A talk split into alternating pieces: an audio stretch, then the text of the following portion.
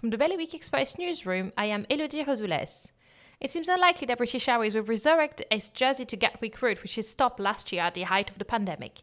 The airline said this week it was scrapping most short haul operations at Gatwick after pilots rejected a plan to set up a new low cost unit there to rival EasyJet.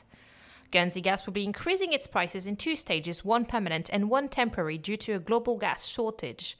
The cost of gas will first rise by 2.2%, followed by a second increase of an unknown amount, which will remain in place until the market evens out. In Guernsey, the reablement service is extending its opening hours to reduce the number of patients staying in hospital ahead of what could be a challenging winter. The service will now be open from 8:30 in the morning until 8 in the evening, 7 days a week following a successful recruitment drive. A Jersey Ringle will be stepping into the ring as a fighter for the first time in November to raise money for the renal clinic who gave incredible care to her dad before he passed away. Lucy Cooper, a teaching assistant at St. George's Prep, is training with Transform Together Fitness ahead of their white collar boxing event on 13th of November. For more on these stories, visit bailiwickexpress.com. Your weather now. It will be mostly sunny this afternoon with temperatures of 90 degrees. Bailiwick Radio News.